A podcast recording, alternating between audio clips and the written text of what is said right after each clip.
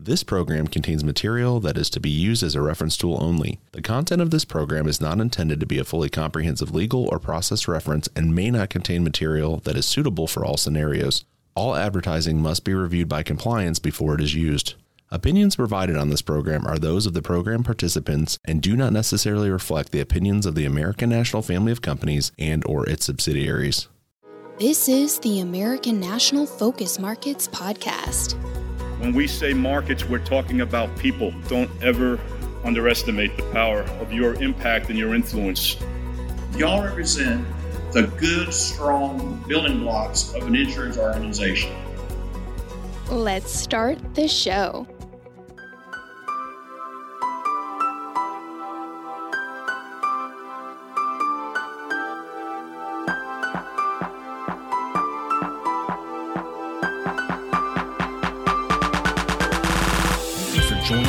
American National Focus Markets podcast for episode two on landscapers with agent Sean Rooney. Also joining us on the program is a commercial lines underwriter, Gene Sharples, in our Albany office, and a commercial ag field specialist, Valerie Eisenman. So, for the three of you, welcome to the show. And we'll go ahead and get started. Um, and we'll go ahead and get started here. Um, and and the the topic of this show really, um, we're going to continue to go through the selling process of the the commercial uh, markets here with the landscapers. But we're going to start out by really talking about that gathering information um, and analyzing the situation, those pieces of the puzzle. So, really, for Sean, where we're going to start is Sean, um, what tools do you use for gathering information um, when you have a prospect? In an ideal set of circumstances, I like to have their current declarations. I'm I always like to tell the, the, the prospect, the potential client, this is just a good roadmap. I don't know that anything you have is correct, but at least it's going to show me what you do have, and maybe you can answer questions as to why. Um, as a newer agent, I wish I had used our fact finders more. I think as a new agent, you you have a tendency to think if I use this, someone's going to think I don't know what I'm doing. Quite to the contrary, it allows you to be really, really prepared and thorough. With the declarations pages, if you have them, do just that. Ask a lot of questions. Why do you have this? Is there anything missing? Is there anything that's here that shouldn't be? It, it makes you look good, and quite frankly, at the end of the day, makes the current agent look bad. So, so now at this point, are you using the fact finder? Is that something that you utilize at this point, or you've just done if, it so long if now? If the declarations that... are completely unavailable, I may bring one out. Uh, a lot of times, and I, I, know one of the things we're going to be discussing is how, how to make this like more pain free. Mm-hmm. Um, if time permits and they say, look, I got 20 minutes now, then it's just a pen and paper and you've got to you know, be comfortable and know what our business owner's policy does for landscapers, what's, what's on there, what's good for them. And, and as you do it, it becomes more second nature just to ask, all right, well, tell me about your tools and equipment. What do you, you know, do you do any spraying? Is there, what are some of the things you guys do beyond regular mowing? Is there any, you know, any hardscape work that you do? Just questions that become normal and natural. But I guess the answer to your question is no, I don't use fact finders a lot now because you find yourself getting a phone call or asking them when's good. Well, I got a half an hour now. Yes. Okay, I'm on my way. And, and you know you're doing what you can to accommodate. So that brings me to my next question. So you when you're you're getting these opportunities, typically you are going face to face and meeting with them. It's not just over the phone. Ideally, yeah. Uh, I mean, again, in a, in a perfect set of circumstances, that's what you're doing. If somebody tells you, okay, look, I got you again, you've got 15 minutes, we can do it now over the phone. Okay, I'll take it. And at some point, if you, you begin begun this relationship and things start looking well, you can kind of set terms, which is, look, I, I know we're going to be good on price. Let's get a, a look at your loss runs. Uh, make sure that that's the case, and, and or next meeting, I gotta I gotta sit down with you in person. We're we're certainly going to move forward with this. Price looks right. We're better on coverage. Uh, you, know, you can start setting the terms because they're they want what you have. Excellent. So, and and again, that does bring me to the that um, pain free question. So, do you have any tips or things that you've learned that make it as pain free as possible um, for the client? Yeah. I, again, ask them. How can I how can I make this easier? Well, you can come to me. I, I get back to my shop tonight at five thirty. Okay know that you're skipping dinner. Make, make yeah. a call to home. It may cost you the extra hour on the front end, but you hopefully you make a client for life. Ask them what you can make easier after hours, before normal work hours. Yeah, okay, you got some time when you knock off early on a Saturday, especially if you're a new agent, which you know, I'm only maybe five years in. Um, get used to that. You're probably working harder than someone a little more established. So nights and weekends. Yeah, and I think that just goes to you know our original conversation when you talked about speaking the language of the contractor of the landscaper. I think it's the same thing Is this is a way to know your client. They're they're probably during business hours are not going to be available. So if you want to market to these people and write business with these people, you're going to have to make yourself available when they're available. So evenings, weekends, those are probably times that are going to be more typical, um, typically open for for these clients. Yeah, I agree with that wholeheartedly. Whether it's a landscaper or any of uh, other of our uh, focus sort of markets, they're working during the day. Those guys, if they're looking to secure a new job, are probably seeing somebody after hours and on a weekend. They're that's when they're writing up the estimate, meeting with their client. So get used to doing it their way. Take advantage of rain day, guys. I'm oh yeah, if it rains, I, I don't know who said that. I absolutely agree with that as well. If if the weather's looking like it's shot, they can't mow, they can't work outside. Call them. Hey, I got time tomorrow. Uh, even if you had no intention of having time tomorrow, go see them. Yeah, and that's that's what I was gonna I was gonna kick it to Valerie. Say, Valerie, you know, you you coach um, agents a lot um, in these situations and do joint field work. Um, do you have any tips or anything that you would want to bring up? Uh, the to be flexible. If you're going to work that contractors market, these guys work outside, so absolutely take advantage of those rain days. And and you may have to rearrange your schedule a little a little bit.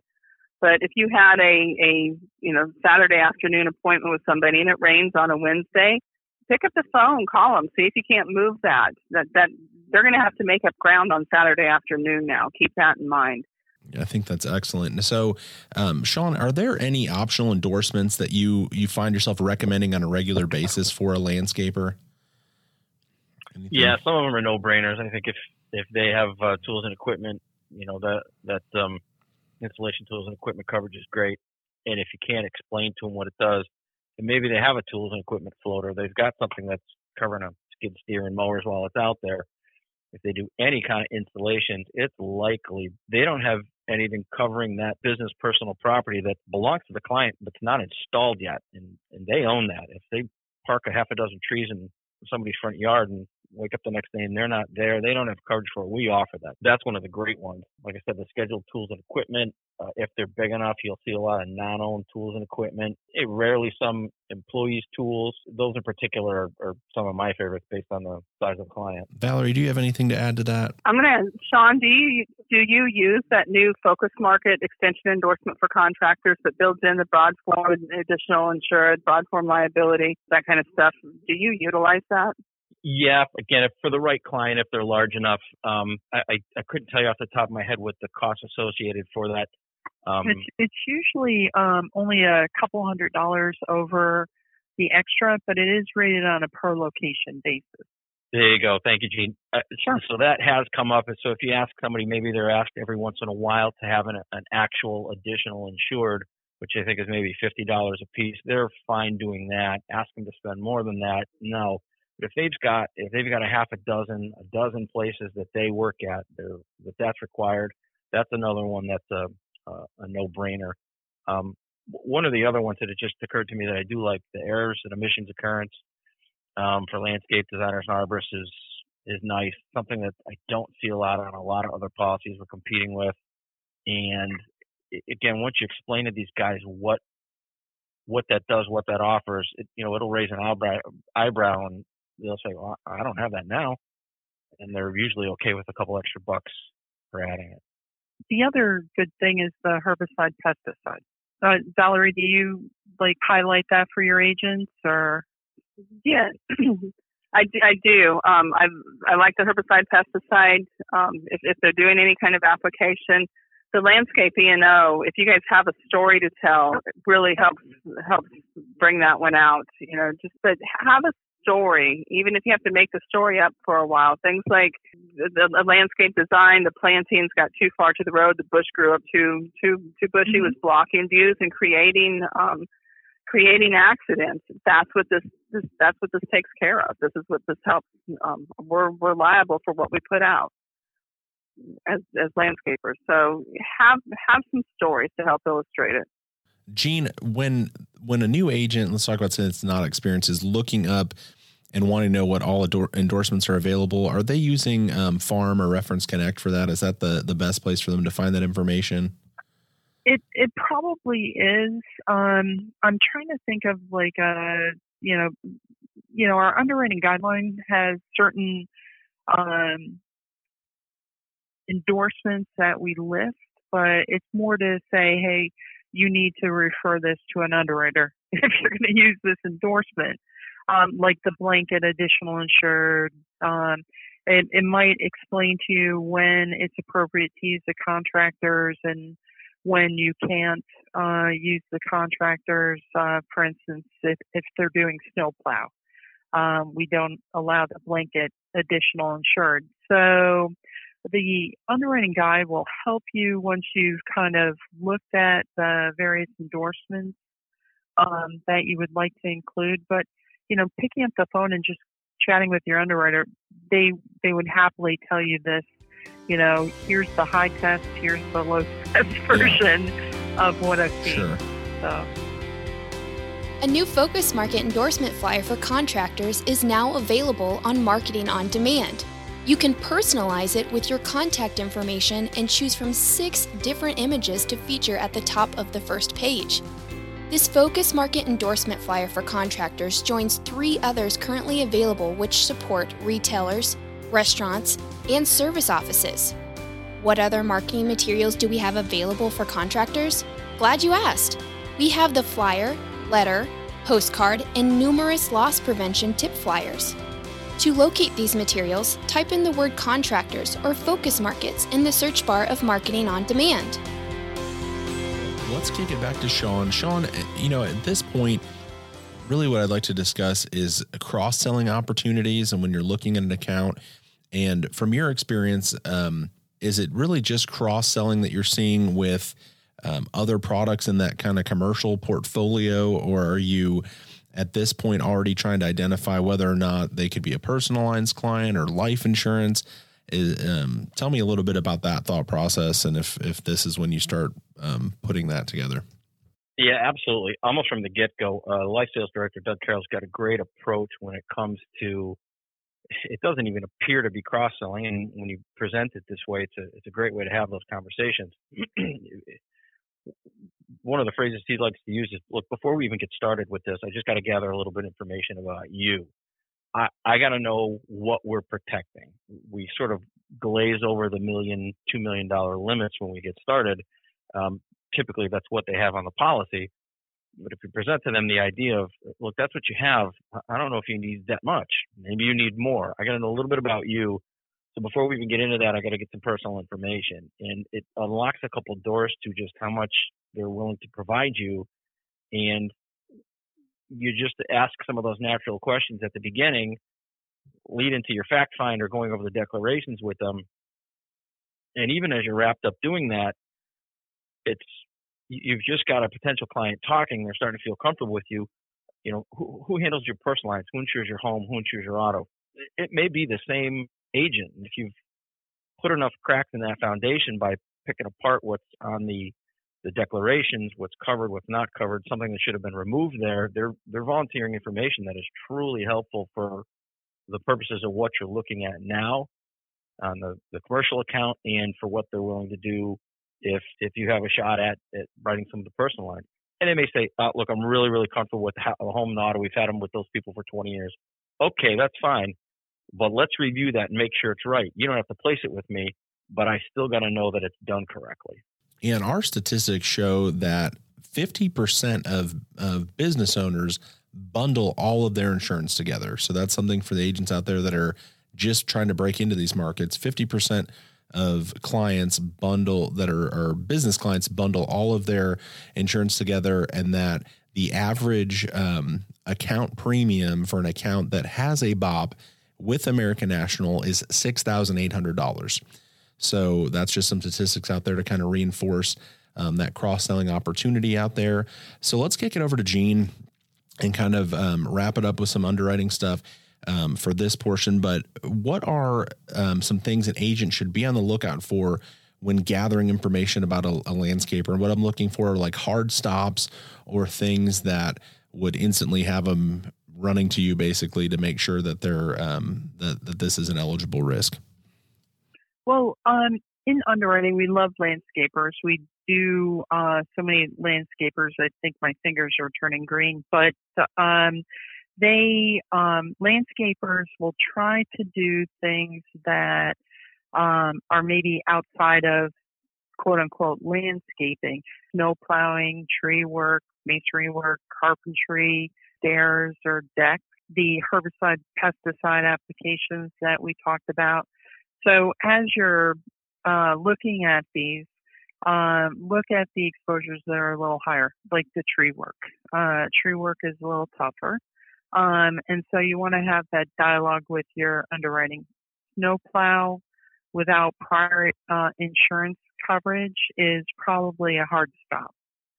So it's not that you can't do the landscaper, it's just that we'll ask you to place the snow plow somewhere else, which, uh, Sean, you could probably speak to how costly that is. Very.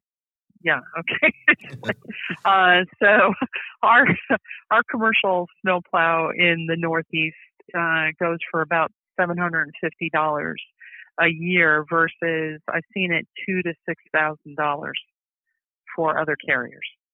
So if you can get that story together on that snowplow operation for your underwriter, it would definitely help you out. Masonry work, um, which is all fine. They they want to do sidewalks or patios. Some landscapers will start getting into um, work around pool area, and which is all fine as long as they're not doing the pool. Uh, landscapers will do a lot of water features, which are fine as long as they're not getting into swimming and you know pool type uh, operations. So as you you know ask them about their work, look at their website and see what they offer. And websites are marketing tools, so some of the things that they're offering they may be subbing out.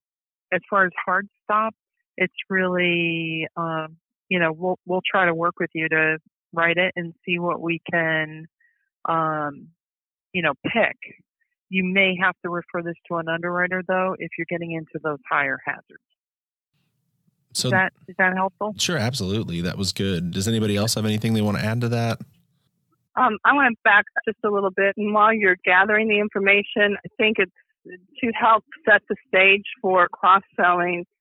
Um, confirm how that business is owned um, I ran across one actually yesterday. I was working on that the, the the the current deck pages had it in the individual's name. It's it's a partnership um, mm-hmm. between two between two people.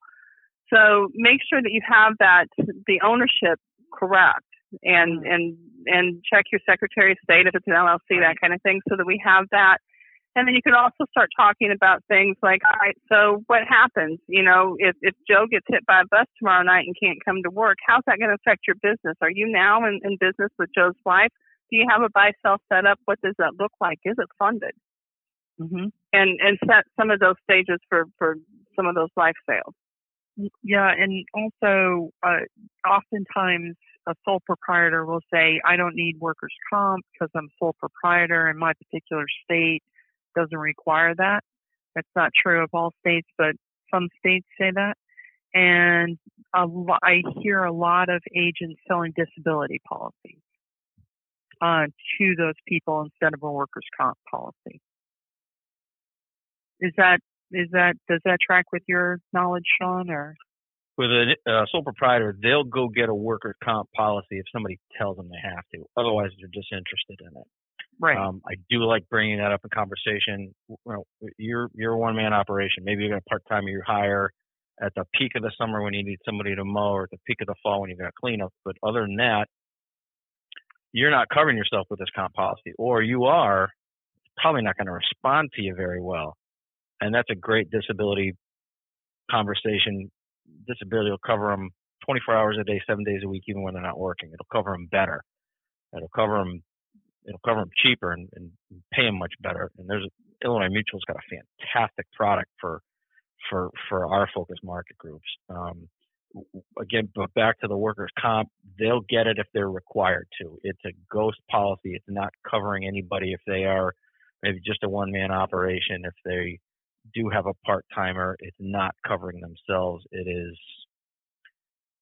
I see it a lot. I'm going to keep saying that that ghost policy. They've got a, a, a policy that they that that just shows up on a certificate that they can hand to somebody so they can work at a location or get a job. It's um, it's it's an interesting little dichotomy. Yeah, and for the listeners out there, if you go to the sales tools section under education development, you can find the advanced markets online or AMO section. And on that section, there's a lot of information about business insurance, disability, some tools out there to help. If you're not really familiar with that, you can also reach out to your life sales director and they can help with that as well. So let's kick it back to Gene. Um, Gene, um, there's a couple, and I'm going to ask some basic questions because these do come up sometimes. But um, when should equipment be blanket or scheduled on a policy? Well, um, as far as our blanket coverage is concerned, it does have a limit of $10,000 per item. So if you've got uh, some uh, mowers can be more than I've seen them like 15,000. Sometimes they'll have chippers that can be fifteen, twenty thousand that they're using to um, take away brush, etc. So um, just you know, ask for a schedule of uh, inland marine uh, tools and equipment if if they have anything larger than ten thousand. Otherwise, um, usually our basic tools coverage, the three thousand per job, per um, all all jobs and uh, in transit will cover the majority of these small landscapers for most of their exposures. And, and as they get larger, you're, you're going to anticipate that they're going to have some kind of equipment that will have to be scheduled.